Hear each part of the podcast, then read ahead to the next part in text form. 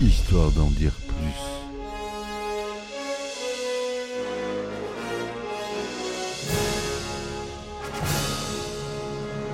Eh ben attendez, on est en France. Allez, cul sec.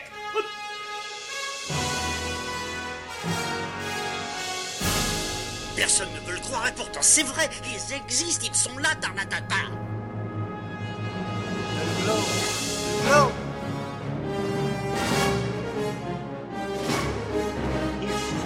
pète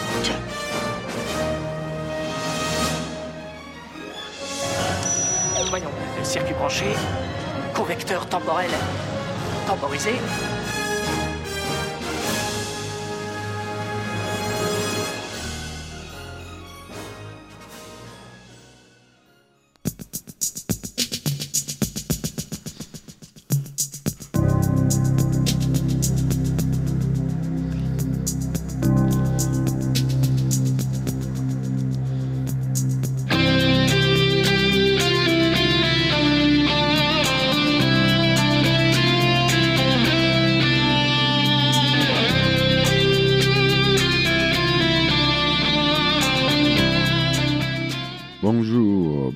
Sur Histoire d'en dire plus.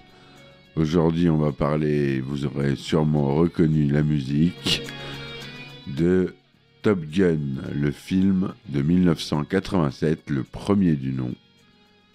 Film que j'adore. Premier CD que j'ai eu, c'était la BO de ce film. Merci. À tout de suite, on est parti. Et on y va pour Top Gun. Top Gun, c'est un film de Tony Scott, réalisé en 1986. C'est un film d'action américain.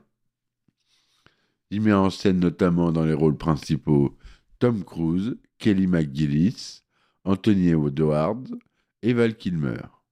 L'action se déroule en partie à Top Gun, une école de combat aérien de la marine américaine. Aujourd'hui considéré comme un film culte des années 80, il a propulsé la carrière de Tom Cruise, faisant de lui une star internationale. Il connaît une suite, évidemment, que vous connaissez tous, Top Gun Maverick, sorti en 2022.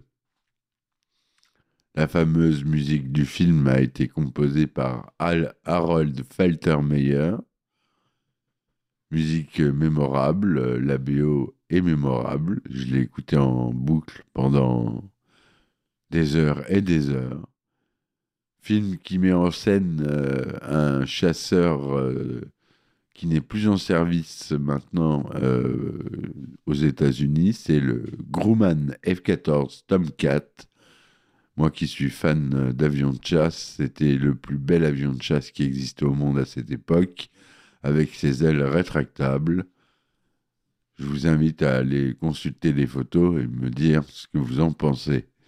Voilà, donc euh, le synopsis du film dans l'océan Indien, à la fin des années 80, durant les dernières années de la guerre froide, au cours d'une patrouille aérienne de routine, deux chasseurs F-14 Tomcat de l'US Navy, embarqués sur le porte-avions USS Enterprise, rencontrent deux chasseurs MiG-28 soviétiques au comportement hostile. Les pilotes américains parviennent à mettre les avions soviétiques en fuite, mais le leader de la formation, Bill, avec son surnom Cougar Cortel, se retrouve en état de choc à la suite de l'accrochage.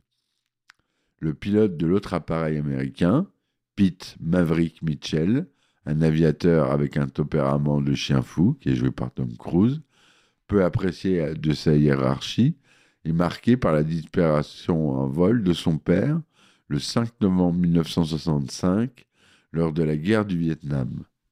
Il retourne alors chercher Cougar malgré les ordres reçus et manque de kérosène de, de son avion et l'aide à se poser sur son porte-avions. Choqué à la suite de l'incident, Cougar renonce au pilotage.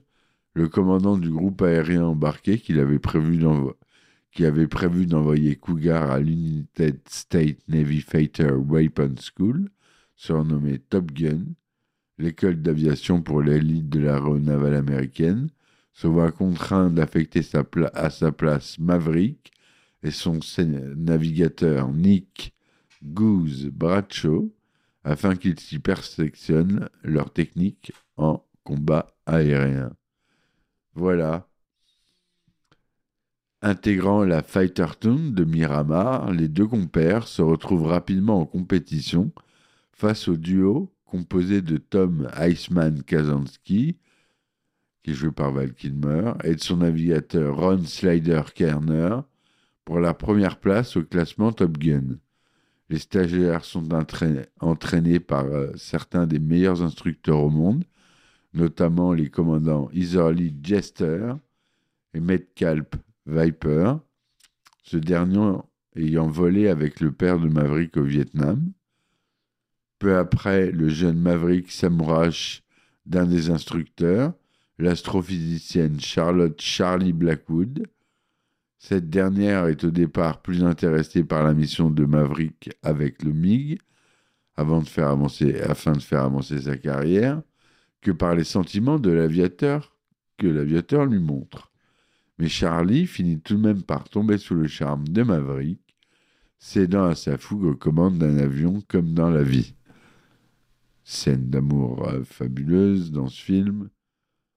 Au fur et à mesure de l'avancée de leur instruction, qui doit durer cinq semaines, la tension montre entre les deux équipes vedettes jusqu'à l'accident fatal.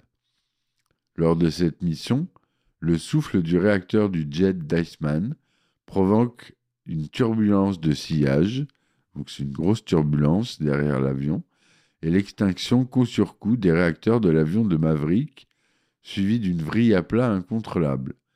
L'équipage parvient à s'éjecter, mais Goose perd la vie en percutant la verrière. Bien qu'il ait été reconnu innocent par une commission d'enquête, Maverick perd alors toute confiance ah, pardon, excusez-moi.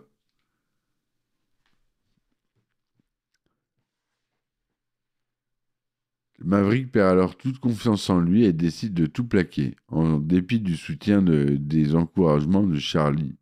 Cette dernière lui fait part de sa déception sans ménagement et part à Washington pour une nouvelle fonction. Seul le commandant de base Viper lui apporte du réconfort en révélant à Maverick les secrets de la disparition de son père. L'aviateur retrouve la motivation pour terminer son stage à Top Gun, qui couronne Iceman meilleur pilote de sa promotion. Maverick accepte son échec et le félicite. Après la cérémonie de remise des diplômes, les aviateurs sont renvoyés en mission. Affectés de nouveau sur l'USS Enterprise, les pilotes sont chargés de porter secours à un navire de liaison, l'USS Layton, en perdition dans les eaux territoriales ennemies de l'océan Indien. Les équipes de Iceman Slider et de Hollywood Wolfman décollent vers le lieu de sauvetage. Maverick, qui fait désormais partie de l'équipe avec Sam Merlin Wells, l'ancien navigateur de Cougar, est quant à lui placé en alerte sur le pont de vol du porte-avions. Mais durant la mission, le F-14 de Hollywood et Wolfman est abattu par des avions soviétiques arrivé sur la zone et ayant engagé les avions américains en combat aérien. On dit engagé hein, quand c'est du combat euh, aérien. Les deux aviateurs s'éjectent, Maverick est peu après envoyé en renfort. À peine arrivé dans la bataille, Maverick est coiffé par un MiG et décroche. Alors coiffé, ça veut dire qu'il a été loqué, c'est-à-dire que l'avion de chasse a détecté l'avion et euh, l'a pris pour cible pour envoyer un missile qui ira directement à cet avion. Il, donc il décroche à la suite d'une nouvelle vrille à plat due au souffle du réacteur de l'avion adverse. Il réussit cette fois à maîtriser la vrille, mais perd confiance et se retire de la mêlée. Cependant, grâce aux encouragements prodigués par Merlin, et lorsqu'il évoque en pensée son ancien équipier Goose, dont il a gardé sa plaque d'identité, Maverick reprend courage et réengage le combat. Les catapultes de l'entreprise étant momentanément hors service, les deux F-14 sont forcés de se battre à 2 contre 6. Mais appliquant les méthodes acquises à Top Gun, et grâce au talent qui lui est propre, Maverick réussit à battre trois avions ennemis successivement, tandis qu'Iceman se défait d'un quatrième adversaire, forçant les deux derniers avions soviétiques à abandonner le combat. À leur retour sur leur porte-avions, les aviateurs sont fêtés en héros par l'équipage et Maverick et Iceman se réconcilient. Plus tard, le commandant du groupe aérien embarqué propose à Maverick la mutation de son choix. Fort logiquement, ce dernier choisit de devenir instructeur à Top Gun. Sur place, il y retrouve Charlie avec qui son histoire semble repartir. Et donc, euh, il devient instructeur à Top Gun, comme on voit dans Top Gun 2. Voilà pour le résumé de ce film euh, avec un budget de 15 millions de dollars. L'armée a beaucoup aidé à prêter ses avions, ses porte-avions. Il y a eu euh, beaucoup d'aide de l'armée, comme dans le 2 d'ailleurs.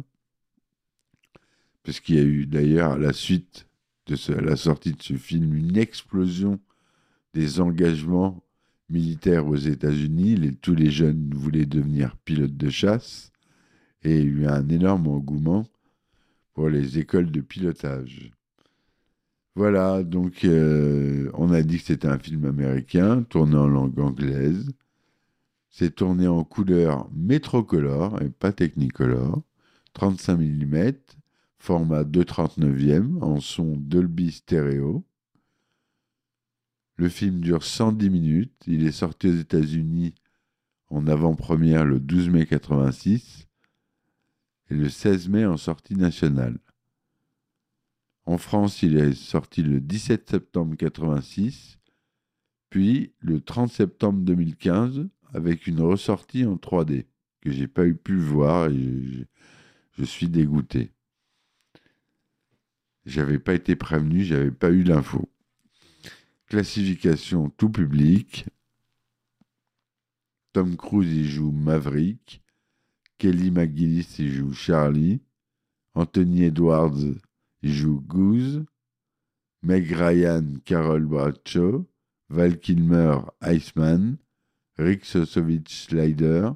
Tom Skerritt, qu'on connaît bien, Viper. Michael Ironside, qu'on connaît bien aussi, Chester. Tim Robbins, Merlin.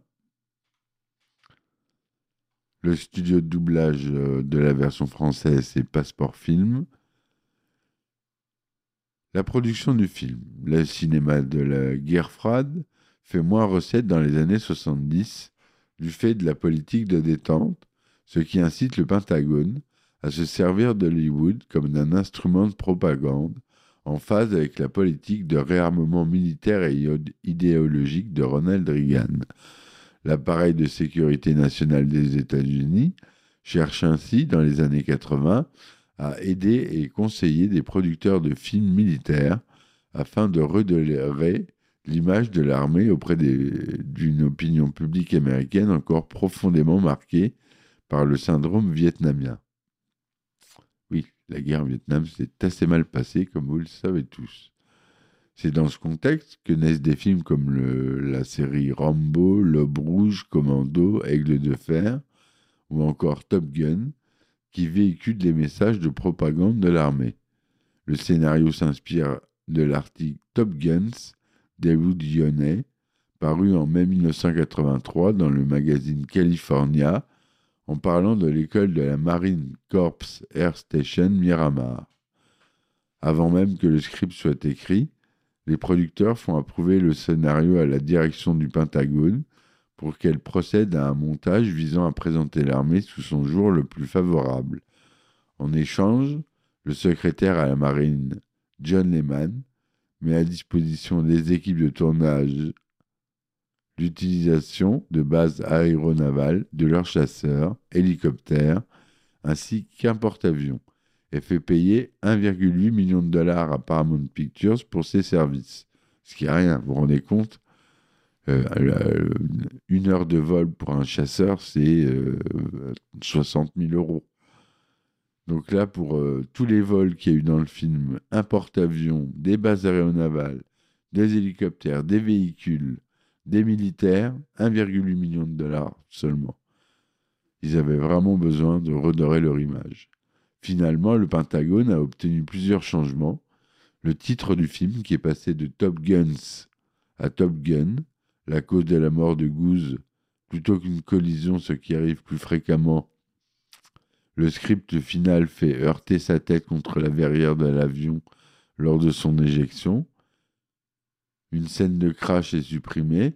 Charlotte Blackwood est initialement une instructrice militaire avant de, de devenir issue du domaine civil. Les relations entre militaires n'étant pas acceptées au sein de l'armée à cette époque, le pays contre lequel combat la Navy à la fin du film, la Corée du Nord, n'est plus mentionné. La réalisation est d'abord proposée à John Carpenter et à David Cronenberg, mais les producteurs, désireux de développer un nouveau style visuel à Hollywood, choisissent Tony Scott, ayant repéré son esthétique chic, son montage saccadé et son choix de bande sonore dans le film Les Predators et dans son clip publicitaire pour Saab, les véhicules Saab. Pour ce qui est de la distribution des rôles pour incarner le personnage de Maverick, plusieurs stars en devenir de l'époque furent sollicités comme les acteurs Patrick Swayze, Emilio Estevez, Nicolas Cage, John Cusack, Matthew Modine, Matthew Broderick, Sean Penn, Michael G. Fox, Scott Baio, Tom Hanks, Charlie Sheen, Jim Carrey, Rob Lowe, John Travolta, Eric Stoltz et Robert Downey Jr. Pour incarner le rôle de Charlie Blackwood, les actrices Linda Fiorentino, Brooke Shield, Ali Shelley, Debra Winger, Tatum O'Neill, Jodie Foster, Linda Hamilton, Daryl Diane Lane, Sarah Jessica Parker et Carrie Fisher furent sollicités. Mais les producteurs voulaient une inconnue du grand public et engagèrent finalement Kelly McGillis après avoir vu sa performance dans Witness en 85. Les acteurs John Voight et Louis Gossett Jr. ont quant à eux été sollicités pour le rôle de Viper. Tom Cruise refusa tout d'abord de participer au film, notamment à cause des scènes de vestiaire et du pitch du film, qui pour lui évoquait un flash, dance dans le ciel, mais finit par accepter en échange d'un million de dollars. Dans la scène du bar, l'homme qui a un rendez-vous avec Charlie et Pete Pettigrew, dans la vie réelle, est un ancien pilote de l'United States Navy et un instructeur à Top Gun, par ailleurs consultant dans le film. Son indicatif de vol était Viper, tout comme le personnage incarné par Tom Skerritt.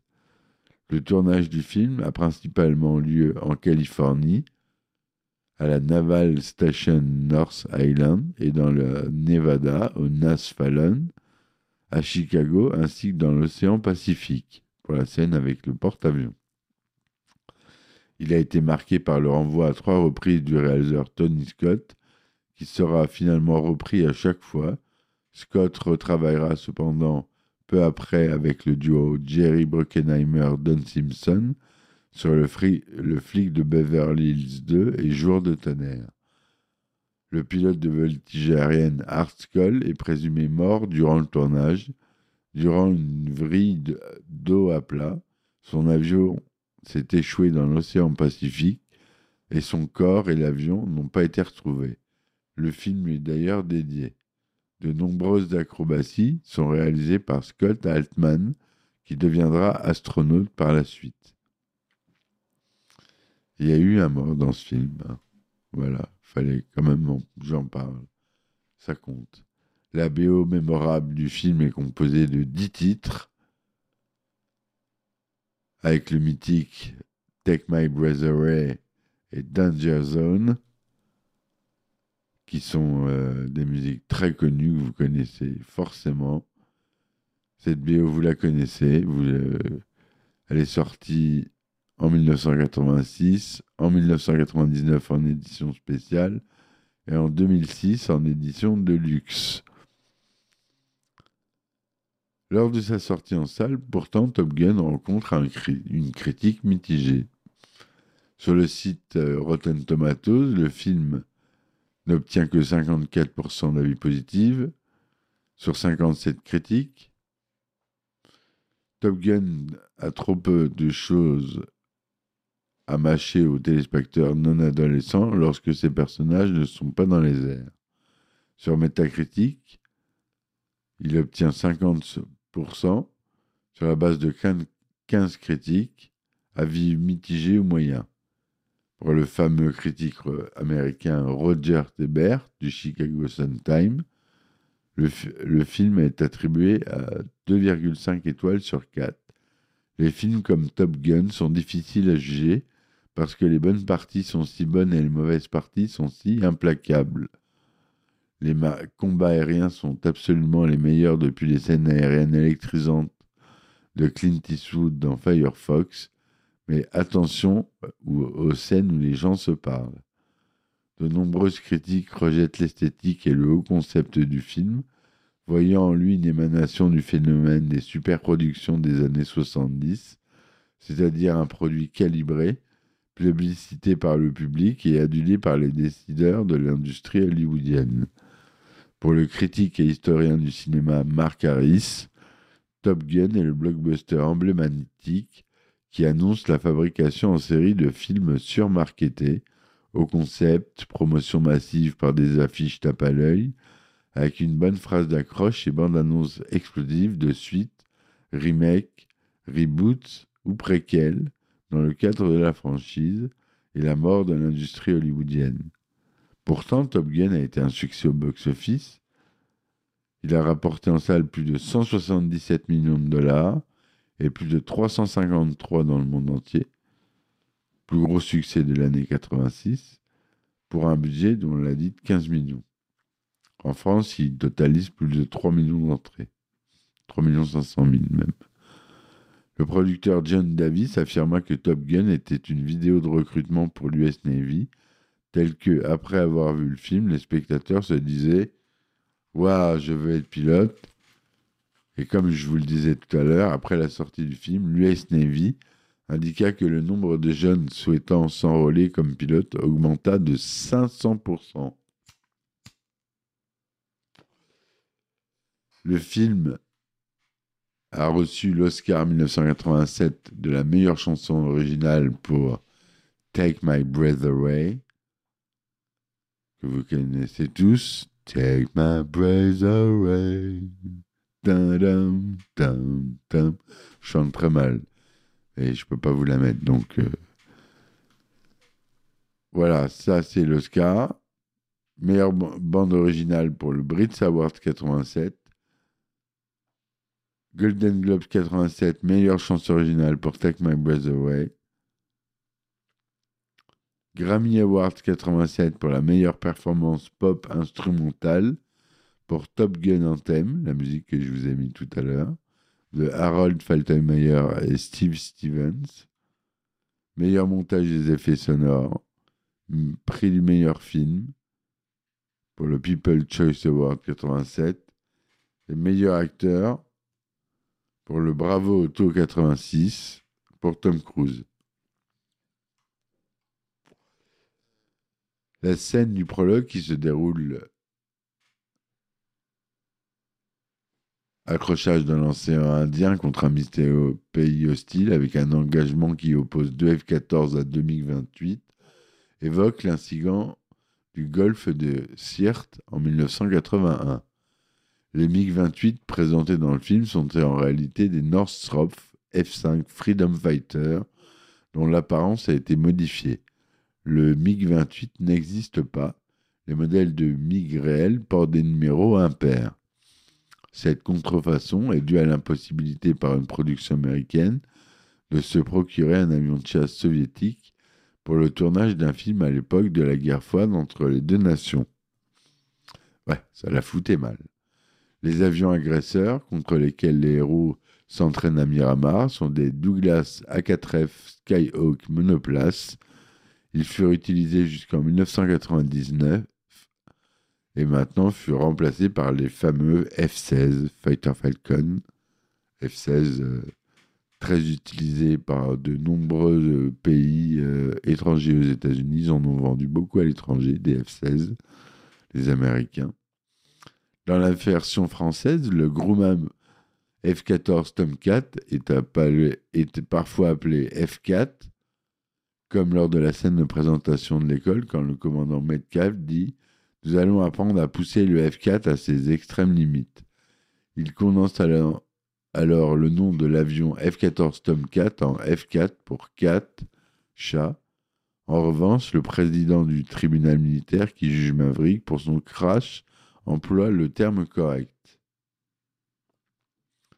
En septembre 2011, Légende 3D annonce lors de la conférence internationale Broadcasting, International Broadcasting Convention que le film sera converti en 3D, les séquences de combat aérien se prêtant particulièrement bien à cette technologie.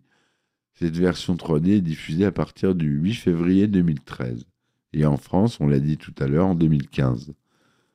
Le personnage de Maverick est inspiré par celui de Randall Duke Cunningham, un pilote de F-4 Phantom II pendant la guerre du Vietnam.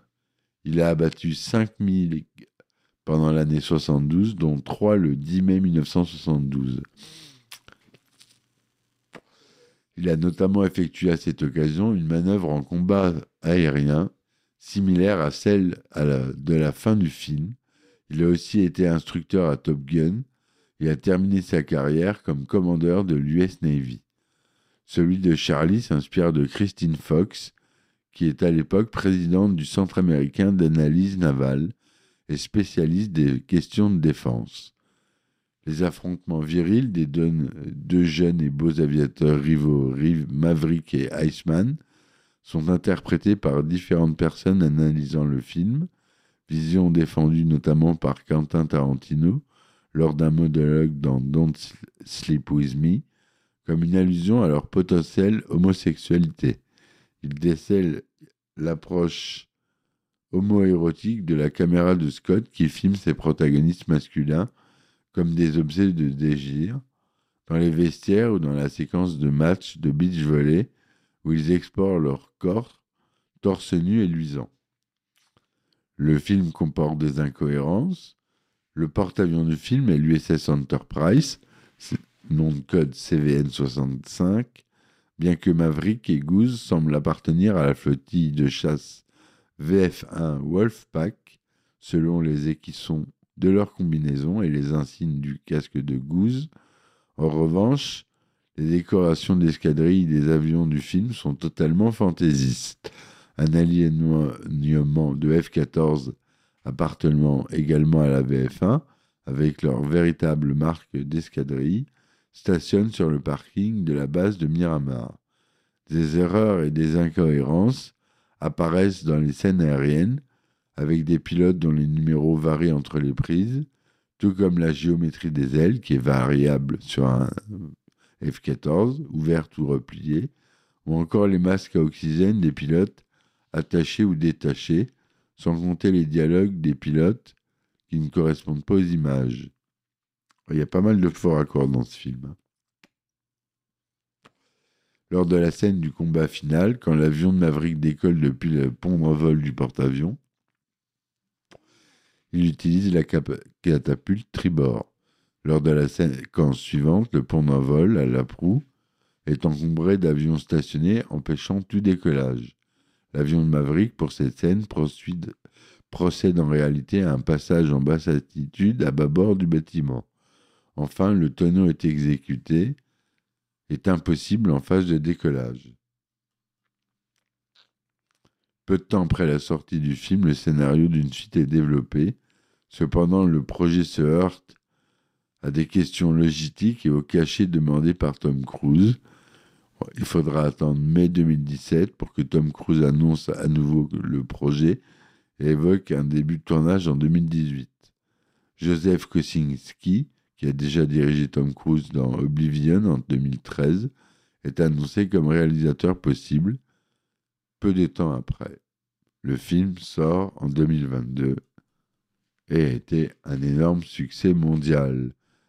Voilà comment je finis mon podcast, mes amis. J'espère que cet épisode vous aura plu. Merci de me supporter sur mes différentes plateformes dont je mets le lien en description. Vous avez Tipeee. Ulule est désactivé, mais vous avez Tipeee. vous avez Patreon où je, vous avez un abonnement qui est possible, où je propose des épisodes inédits avec beaucoup d'anecdotes de tournage notamment, des anecdotes assez drôles. Voilà. J'espère que mon podcast vous aura plu. Merci de m'avoir écouté. Je vous dis à très vite pour un nouvel épisode d'Histoire d'en dire plus. Et ciao ciao Histoire d'en dire plus.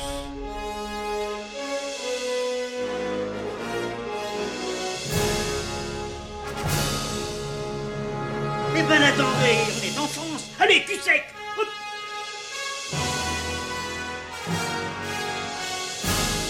Personne ne veut le croire et pourtant c'est vrai, ils existent, ils sont là, Tarnatata.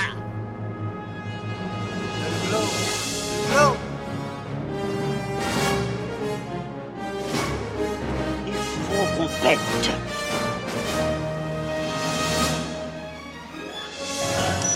Voyons, circuit branché, correcteur temporel temporisé,